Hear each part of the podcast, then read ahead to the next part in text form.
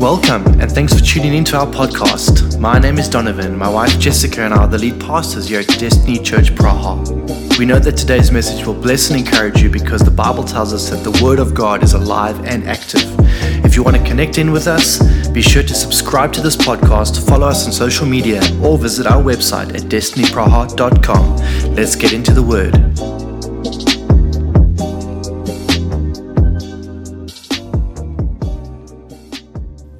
Those of you that don't know me, I usually get pretty wrecked when I'm preaching and I burst into tears, and I've already been tearing up this morning, so it's going to be a roller coaster. Um, but we're just, we just know that the Spirit of God is here this morning and that He means business with each and every one of us. Um, thank you, Franklin, for that.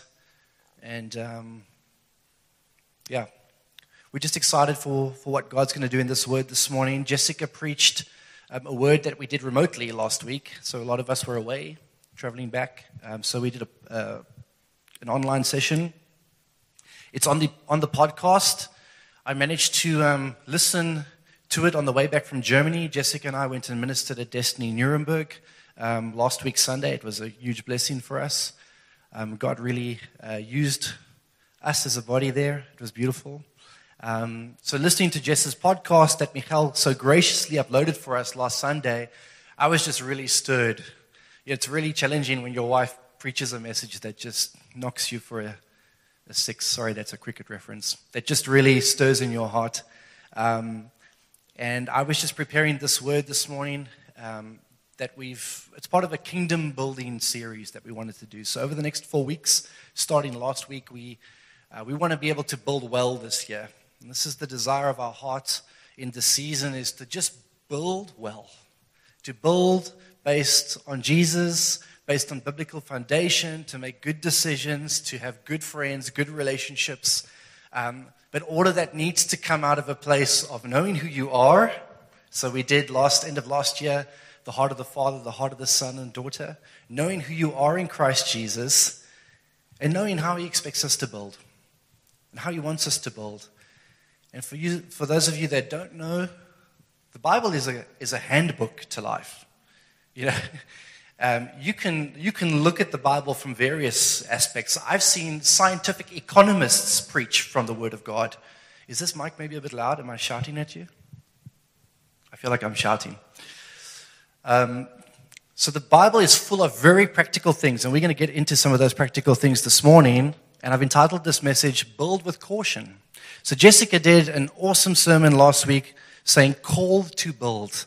And we really feel like God wants to propel each and every one of you this year into building well, regardless of how qualified you feel you are, regardless of your skills, regardless of how much worth you feel in the kingdom of God. We know that God wants to do something special in your life um, this year. So as we just continue this message, and this series, we're trusting for God to accelerate and put something into momentum in your life, in your hearts, um, so that this year, as we start to build, as we do 2022, which maybe might not look so different from 2021, which didn't look so different from 2020, that we start to build super, super well. So I'm going to actually pick up from where Jess left off because she ministered a word at the end which just kind of gripped my heart in the car on the way back. Um, and I want to I want to just quickly quickly read this. So she ended on 1 Corinthians uh, 3, and she was speaking about um, the apostles at the time that were building. And I'm going to read from verse uh, midway through verse 10 of 1 Corinthians 3. But each one should build with care. So this is the apostles now talking to the people at the time, and I believe this is a message for us. Each one of us should build with care. So there's an instruction to build that we see in the Word of God, but we should build with care. Verse 11. For no one can lay any foundation other than the one that already is already laid, which is Jesus Christ, the cornerstone, which we sang about a moment ago. Verse 12. If anyone builds on this foundation using gold, silver, costly stones, wood, hay, or straw, straw, um, their work will be shown for what it is because the day, with a capital D, the day will bring it to light. And I love this analogy. This analogy gripped my heart. What we build with is important because when the day with a capital D, capital D, when Jesus shines upon it, what will it reflect? Will it, st- will it withstand the expectation that the day that Jesus puts upon it? I'm going to continue here. Their work, their work, the builder's work, will be shown for what it is because the day will bring it to light. It will be revealed with fire, and the fire will test the quality of each person's work. Verse 14 If what has been built survives, the builder will receive a reward. Verse 15 If it is burnt up, the builder will suffer loss, but yet will be saved. I just love that scripture, and I think it's so powerful. And I want to conclude in that. Um, this morning, the scripture I want to minister from is actually in Matthew chapter 7. So we're going to start there. And we're talking about building. We're talking about the call to build. We're talking about God wanting us to build um, with Him in our lives, individually, in community, in this body, in your relationships in general, and to build well. And I'm going to get to Matthew 7 in a moment. But if we look at Psalm 20, 127, verse 1 to 2, unless the Lord builds the house, the builders labor in vain. We do not want to be a people this year or a church this year that does things in our own strength. We don't want to build in vain. If God's over it, He can do what we can't do in a thousand years, I'm sure. Verse 2 Unless the Lord watches over the city, the gods stand watch in vain. Lord, we need you to build well this year. Let's start in Matthew chapter 7. Let's go to verse 24 to 27 for those with the Bible this morning. And I won't be too long. Um, but as I've labeled this build with caution, you will see in this passage um, that Jesus, these are Jesus' words that we'll get into a moment, he's actually showing us how to build. He's cautioning us to things to look into as we build. Like I say, the, but the Bible's very practical, the Bible's very black and white. So this morning, we're going to address maybe some heavy things. But I think it's important as a church to be truthful and to go through those things and to understand and take, take a sense check of where we are in our lives and how we're building and if we're building according to the Word of God. Amen? Cool. So let's do it. Verse 24. We know this also well, this passage. It's called the wise and foolish builders. Therefore, anyone who hears these words of mine, this is Jesus' words, and puts them to practice is like a man who built his house on a rock. Verse 25. And I remember singing this song in Sunday school when I was a little boy, indoctrinated at that point. Verse 25. The rain came down, the streams rose, and the winds blew and beat against the house. Yet it did not fall because it had its foundation on the rock. Verse 26. But everyone who hears these words of mine and does not put them into practice is like a foolish man who built his house upon the sand. The rain came down, the streams rose, and the winds blew and beat against that house, and it fell with a great crash. I think we've all heard this passage. We've all heard the analogy about the wise and foolish builder. I think the most takeaway from that passage generally is build upon the rock. Don't be like the guy building on the sand, um, which is not completely incorrect. Uh, but if you take this passage apart a little bit, there are two types of builders. Both of them are building. And if you go and look at this passage, and we're going to get into that now because verse 24 starts with therefore. therefore, everyone who hears these words, so here's a little Bible study for you. Whenever you see therefore, you need to go look at the paragraph above it. And when you go do that in this passage, you see that it goes all the way back to Matthew 25. And then you start to realize that this is the Sermon on the Mount.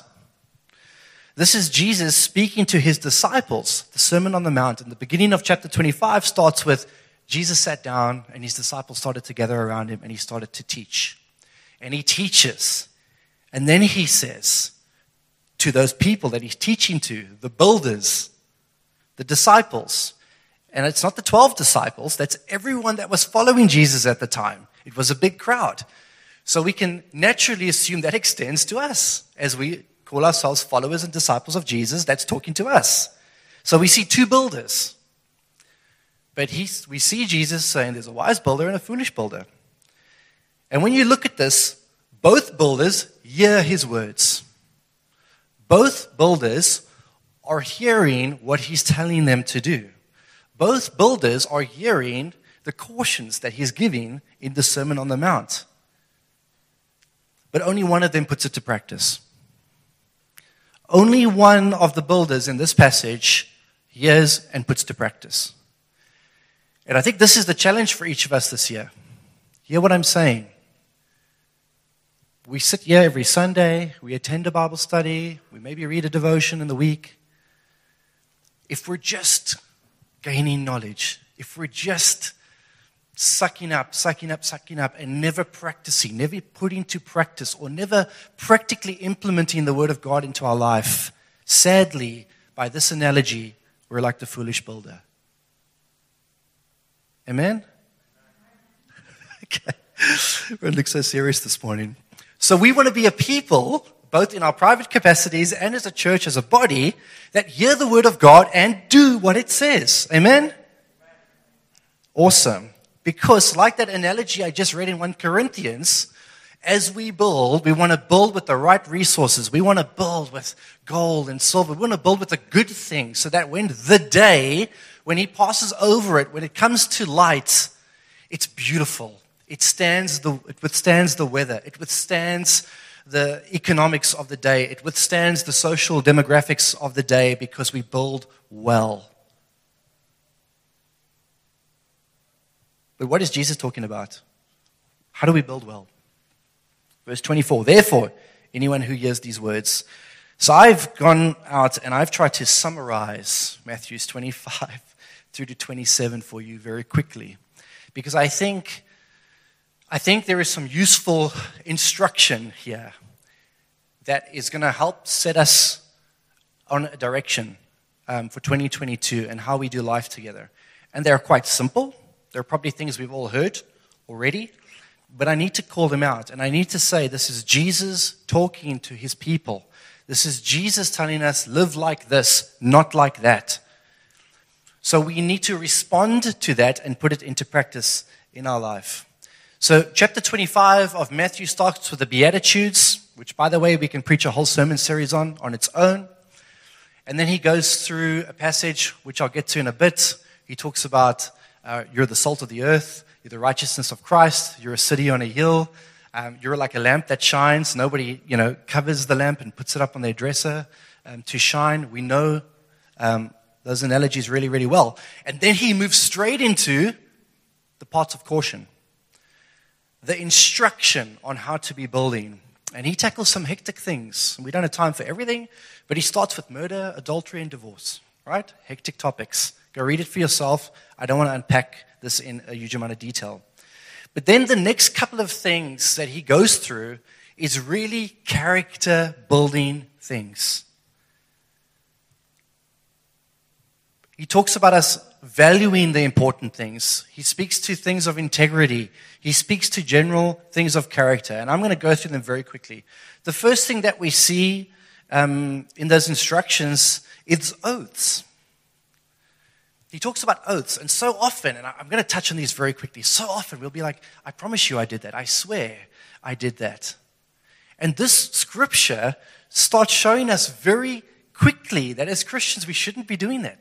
We shouldn't be swearing on anything that's of earth or in heaven. He says, let your yes be a yes or be no. And I think this is a caution to us to be who we say we are, to execute on the things we say we will do, and to be righteous people. There's no need to argue why you say something's yes. Your yes is yes. The next thing he takes a look at is an eye for an eye. And this is interesting because this is the whole turn the other cheek passage. And I think this is important for us to get a, a handle on because so often that passage is ministered or it's interpreted as be walked over as Christians, be meek and mild Christians. Listen, if you, if you go read about Jesus' life on earth, he is anything but meek and mild.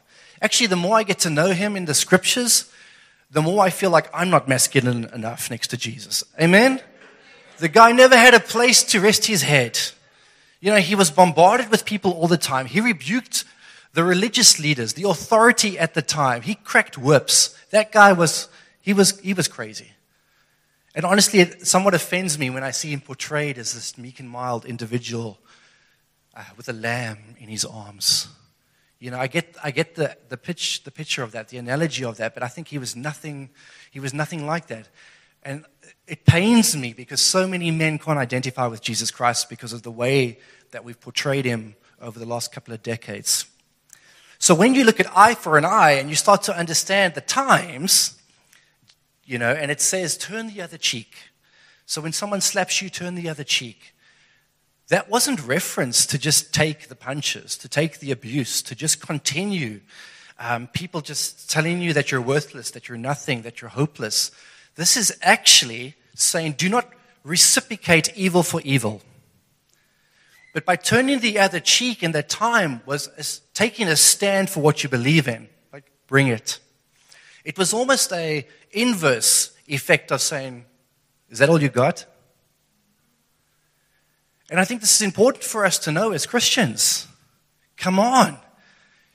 Your dad is the God of the heavens. He's the author of life. He's the creator of everything. Everything is in him and everything is through him.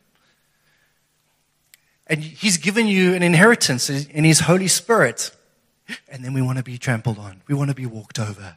Oh no, you know, I shouldn't be pushing for that raise at work. No, you know, um, yeah, you, you, know, you're right. Um, maybe I should just suck it up and not say anything. No, that's not who He's called us to be. We're people of authority. We carry the fragrance of the Savior who wouldn't back down, who didn't back down, who was probably the least popular person of his time and didn't care. He spoke truth. His disciples spoke truth even when they were persecuted for it. An eye for an eye. I think there's building with, when we talk about building with caution, I think he wants to uproot some of the, the bricks in our life that we've laid for ourselves. Timidness, meek and mild. I don't think we're called to that. I'm not saying we're called to just be in everybody's face and be Bible bashing, but we need to be switched on. We need to be people that don't reciprocate evil or don't get riled up very quickly when people antagonize us, but we need to stand our ground. We need to know who we are in Christ Jesus and not compromise on our foundations. Love your enemies is the next one that he cautions us to. Whoo. Yeah, but I don't really have any enemies because no one's bombing me at the moment. Yeah, okay, well, we've all, we're a bunch of personalities, right? Even in this room. And I think the challenge coming out of love your enemies, and we know the passage, I think when dealing with being people of integrity, people of character, I believe God this year is saying to us, and for me, for the last year, He's been saying, Are you praying for those that are persecuting you? And per- we don't really understand that word persecution. Let's just call it what it is. We don't understand persecution, but when someone comes up against you, when someone stands against something you believe in, when someone opposes you for whatever reason, I think the challenge there is to reciprocate with prayer. I think our natural instinct is to be emotional, to get upset, to get defensive, to be on the back burner. But I think God's calling us to get into a position of prayer for that person. Because the Word of God cautions us that we deal with principalities, not things of this flesh. And often when you see opposition, it's because God wants to rise up a standard in your life and you see that opposition come forward. I think God wants us to become people of prayer this year, praying into the very things that come up against us. Can we commit to that as a body? Do we understand that this morning? Are we going to see that in relationships? We're going to see that in our workplace. We're going to see that, sadly, probably even amongst maybe different churches. We're going to see that for different religions. God's calling us to stand our ground, not backing down. And He wants us to pray into the things that oppose us this year. I just think of Franklin now that just testified. You know, the things that oppose him, the things that come up against him, the things that looks like a Goliath. Pray into those things. And I know in speaking to him a little bit and also with Nate yesterday, this man stirred up some real faith. He intentionally put up a list, stuck it on his fridge. I don't know why he didn't just use an app on his phone. I thought, being the age he is, maybe that would have been more feasible and sustainable. But he put this huge note on his fridge with red marks. Lord needs to do this. Right? And he started ticking them off. God's calling us to be intentional with our time and our life this year. And I think he wants us to be intentional about those that oppose us and things that oppose us this year. Can we get ourselves into a position of prayerfully opposing? Whew. Then he deals with a section on giving, prayer, and fasting. And I love this because he's cautioning the disciples, the people that followed him, to say, when you give to the needy, make sure it's done in secret. When you pray, don't pray these elaborate prayers that just puff you up and fluff your feathers. Pray intentionally, get to the point, and pray in secret. We did a whole study last year on the secret place and how God rewards in secret. And then he does the same thing about fasting. Take what God is stirring in your heart and do it in secret because he rewards in secret. And in a culture where everything gets posted online, I want us to be able to filter through this lens of God. And there's nothing wrong, I believe, there's nothing wrong in advertising and creating um, a sense of there's a need here. There's a need here. Social media is a fantastic tool. But we need to make sure, and this is a hard thing, this is why I've labeled it character today, is when we're posting, when we're advertising, when we're getting out there, when we're marketing these things, is it because we're coming from a place of brokenness? For those that have Delara on Instagram, her whole feed this week was for Kazakhstan. Not because she was trying to gain followers, but because her heart breaks for her people. Her heart breaks for what is happening there. She can't get to her family. And I think that was a beautiful use of the platform to create awareness and to stir up people of the faith to pray into that situation. God honors what happens in secret. So this year, as we give, like Franklin doesn't know who gave to him. And I can tell you now, Franklin was on the byproduct of that person's blessing. But the real blessing was that person that gave. That person's going to experience something that God ordained, I believe, in his promises for that individual. Let us be a people that knows how to give. Let us be a people that pray intentionally. Let us be a people that fasts and seeks and hungers after the things of God. But let us not be flashy about it. Let everything be a heart thing. Nate phrased it well yesterday when I spoke to him. Let God sit on top of your heart on everything. Maybe filter the things this year through the character that God wants to develop in our life. Then, when you carry on through Matthew 5 and 6, he starts to take on, uh, and he wants you to change your perspective on things that are important. And basically, what he's getting to there is that there are things of this world that aren't valuable to him, that don't have heavenly value. And I think he's calling us here to a different perspective this year. And the first section that he deals with is treasures in heaven. And that passage starts off with, Do not store treasures in heaven. And, and, you know, I think a lot of us know this. But there's an instruction there to set your eyes on heavenly treasures. Set your eyes on eternal things, things that have eternal value. Let me tell you something money in the bank doesn't have eternal value. And so often we can make those things an idol in our life. And I think this is what he's trying to say here when he ends to say, Where your treasure lies, there your heart is also. And we could probably preach a whole sermon just on this topic alone. And specifically, that paragraph ends with finances, which means that it's a real life issue that we need to deal with, that his followers needed to deal with. Where is your heart today? Where are you spending your time? Where are you investing your energy? I just saw my phone said this week, my wife's away, so my phone time's up 36%. Where am I investing my energy? I know I can't put money into cryptocurrencies because I watch it like I'm gambling. And I know it becomes an idol for me. It's something that I fixate on. It's something that I can't take 30 minutes to the Word of God because I'm just thinking, oh my gosh, has it plummeted? Is it skyrocketing? That's my money. Are we putting our time into our work? Sometimes we throw our time and our treasures into our workplace thinking that we're building a career, we're pursuing something. let me tell you something God can use where you are at the workplace as a resource to build kingdom, but He should always be the focus. You have certain treasures. Where are they? Where have you dropped them this morning? Where have you placed them? Yeah, guys, two and a half years ago, I battled the principle of tithing. I really did. I just could not seem to find money, spare money in the month to be able to put it towards the things of God. And this scripture spoke to me, going, Well, that's a treasure of mine. That's a resource of mine. And the thing is, when I, when I didn't commit it to God, I was committing it into the world. I was squandering it. And he started to really teach me, and this is a correction, a thing that I had to bring into order and alignment in my life. And man, when I started to get the principles of what he's telling me about my treasures and where to put things and how to invest my time and my, my family and just getting correction in this area, he started to bring release in it. And you know what? I can honestly say, I don't even look at my bank account.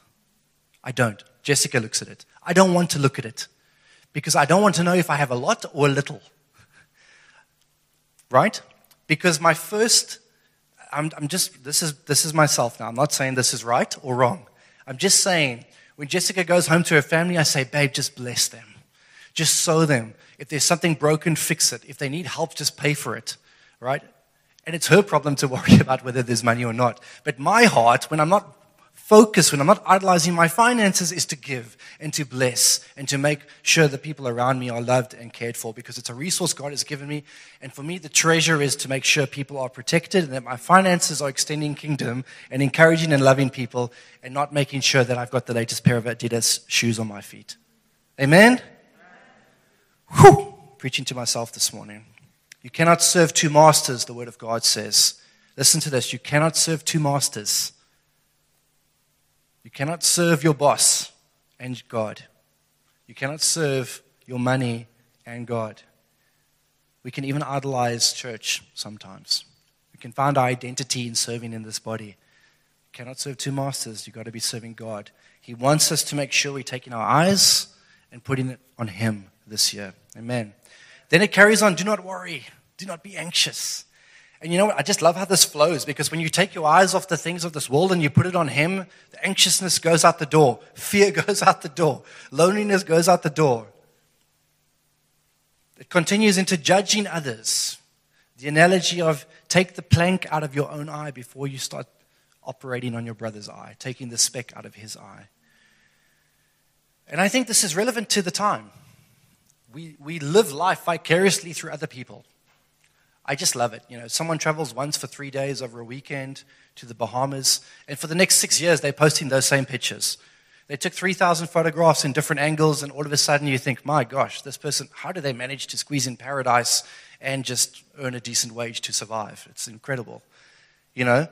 And we start to judge people. We're all guilty of that. I'm guilty of that. Going, well, how does this person afford it? How can this person do it? Do not judge others. We are all on a different journey. We are all on a different speed with God at the moment. He's got us all on a personal journey. I think the challenge inverse there is to help each other, to encourage each other, to come alongside each other, not to judge. You know, the crazy it is, the older you get, guys, the more you look down on the next generation and you're like, oh, don't make the mistakes I did. You know, I, I see you going in the wrong direction. I see the error of of what you're enduring at the moment. And it's so difficult, even for Jess and I as pastors, to look at that and go, well, it's kind of obvious what the problem is, you know? And we need to be in a, in a place where we're not judging, but we're encouraging, we're praying through, and we're allowing God to do something in the life of that person. What I love about this particular passage on judging is it also says, do not scatter your pearls to the pigs. Do not scatter what is sacred to the dogs. And I love this, and I actually looked into it a little bit because um, in the setting of the day, uh, pigs were what they deemed unclean animals. Dogs were running sort of stray, I guess, much like I imagine Romania. Um, so I've just heard dogs in Romania. Uh, but kind of the animals at the time just sort of wandered free. And this analogy, when it says, do, do not scatter your pearls to the pigs, saying when you're not actually scattering um, food, when you're scattering things that are not of consumption to the pigs, you're actually antagonizing them. And what they're warning us, what they're cautioning, what Jesus is cautioning us to here is do not take things of heavenly and eternal value and squander them on hard hearts and hard heads. You hear what I'm saying here? God can 100% move with somebody that constantly opposes and constantly rejects the gospel, right? But there's a word of caution saying, do not waste your time being caught up on this thing when the gospel could be spreading like a wildfire over here. So there's also caution to how we build. And I think sometimes we want to get into this place where we're challenging and defending the word of God, especially with those that have a science and a mathematical background and want to just take it on for face value. George, I see success going, oh, George, that's you. Stefan, that's you.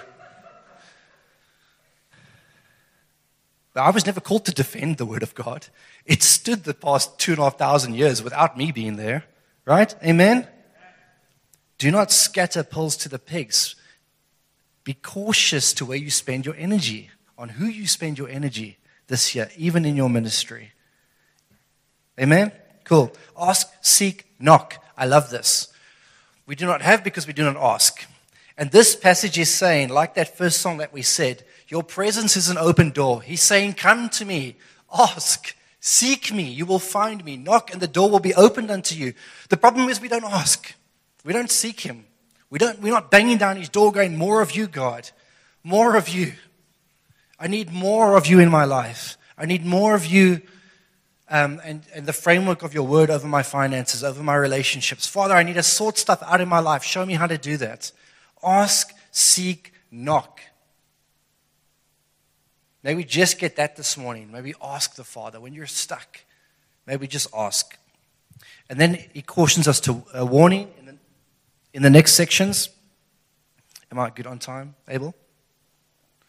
And he warns us. He goes on to the narrow and wide gates, saying that basically um, the road to righteousness is narrow, it's difficult. So let me tell you something. When you're journeying with God and you're like, geez, everything is like styling, this is just amazing being a Christian is like, whoo, you know, people just love me. My bank account's overflowing. My cryptocurrencies are like off the charts right now. I can tell you now that's not how it's designed. Actually, if you go read the life of disciples, most of them died horrible, excruciating deaths for pursuing Jesus. Most of them were flogged, beaten, imprisoned. The road to righteousness is a narrow one. There's going to be opposition, it's going to be tough. But it's all part of the character building. And I think we need to be alert this year as we build, just to caution are we on the right track? And then he concludes with true and false prophets and true and false disciples. And I love this because he says there's going to be those amongst you that I don't know. There's going to be those amongst you that claim to be my followers, that claim to be prophets sent from God, but I do not know them.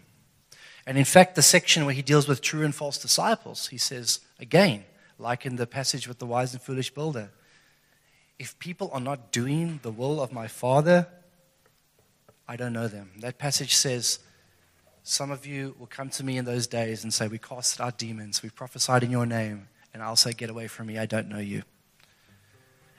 There's caution here to keep the main thing the main thing, to keep Jesus the main thing this morning. We want to be people that hunger after Him. We want to be people that meet with Him in the secret place, that allow Him to bring correction and discipline in our life, that allow Him to give us fresh perspective on things that really, really matter. Because when I read over Matthew 5 and 6 and 7, He is so, He is so obsessed with your heart towards Him. I think He cares less about the outworkings of what you're doing, but more about your heart and the position of your heart. And that your heart is in alignment with His. I want to conclude in this. When you read chapters 5 through to 7, and you go through these topics like we've just gone through, some of them are culturally opposing to the current norm of the day, the current default of the day. Some of them will be very difficult for us to fix in our lives. But He's given us His Holy Spirit to ask, to seek, and to provide guidance as to how we should be building this year. In summary, in chapter 5, He's telling us this 5 through 7. If we want to be kingdom builders, if we want to build on the solid rock, we need to look at the tools that we have in our apparel and we need to make sure that we're building on the foundation of Jesus Christ. And the only way we can build on the foundation of Jesus Christ is by knowing His commands and His will, which is written clearly in His Word. This is a challenge for each of us to be in His Word this year. And I urge for each of you to go listen to Jessica's message from last week, go read through Matthews 5 and 7, get it in your heart. Make it the compass of your year for 2022. Make sure that you're following the correct instructions and that you're using the Bible this year as a, as a handbook. Right? Just keep reading it, even if you don't understand it. Its power is that it filters through here and it drip feeds to here and it starts to do a transformation. It's not a storybook, it's not the latest fictional novel off the shelf. It's designed to work even when you don't see Him working. Read the Word of God. If you're not going to spend time in the Word of God, you're not going to see this stuff manifest in your life, right? Make sure that when you're forming opinions for your life, when you're making good decisions for your life, that your opinions, your framework, that the lens that you're using is not formed through social media, through the news, through what your colleagues say at work, which I think we have a habit to do in this day and age. And you know what the craziest things? Those algorithms work against you. You look at last year's, you've got people protesting completely different things, opposing ideas right next to each other, just because they're all plugged into different social media feeds. Make sure you're getting instruction and forming opinion on the Word of God because you want to build on the solid rock. And I'm going to close with this. In chapter 5, it says, You are the salt of the earth. If you accepted Jesus Christ into your life and you claim to be a follower of His, you are the salt of the earth. You are the salt that He has that adds flavor to this world. But if we don't keep His commands, if we don't bring these areas of our life into alignment with His, this analogy says it's like salt that loses its saltiness, it loses its core function, it loses its essence of what it is. I want for all of you to live a life in abundance and a full life in 2022. But I know that I know the only way that we can do that is by keeping core to who we were designed to be as God's people. You continues to say, You are the light of the world. You are a town built on a hill that cannot be hidden. Let your light shine before others that they may see your good deeds and glorify your Father in heaven. Whoever practices and teaches these commands will be called great in heaven, the scriptures say. I'm going to conclude with where I started. 1 Corinthians 3, verse 12. If anyone builds on this foundation using gold, silver, costly stones, wood, hay, or straw, their work will be shown for what it is because the day will bring it to light. Can we close our eyes for a second? Father, we just acknowledge your word as divine. We acknowledge your word as wanting to move us forward, propel us in the things of Christ. Father, I think so often we want to fixate on the cool, fluffy, good feeling things of your word, Father, and then dismiss the direct commands and instructions that your word gives us, which are so fundamental to who we are as followers of Christ Jesus. Lord, I pray that this morning, as this word went out, Lord, that it starts to take root in our hearts, that it starts to stir us to understand first what your word says about a particular subject or topic. First, what your word says, Father, before we start to consult parents, which are from a completely different generation, our advisors, our coaches at work, our mentors in this world. Father, but may we channel life through you. Your word is just so full of instruction. It is so full of wholesome goodness, fundamental, foundational stuff, Lord. And you're saying, be like the wise builder. Listen to this and put it to practice. Father, may we be a people where our yes is our yes and our no is our no. May we be a people that are so rooted, as Ephesians uses the word rooted, in you and your love, Father, that we cannot be moved. That even when opposition comes against us, Lord, that we can just we can just stand our ground. No compromising, Father.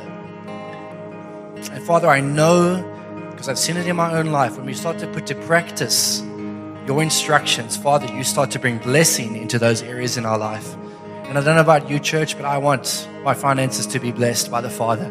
I want my relationships to be blessed. I want my marriage to be blessed. I want my workplace to flourish. So, Father, I just pray for every heart this morning that heard this word. And I ask for the seeds that were planted this morning to take root and to germinate in our lives. Help us, Lord. Help us, Father. We're asking. We need more of you to make sure that we're doing things according to your will and according to your instruction. Help us, Father. We are just people. We mess up permanently. And Father, we just thank you for your grace, your forgiveness, your mercy towards us, Lord. So we just honor you. We give you praise in Jesus' name.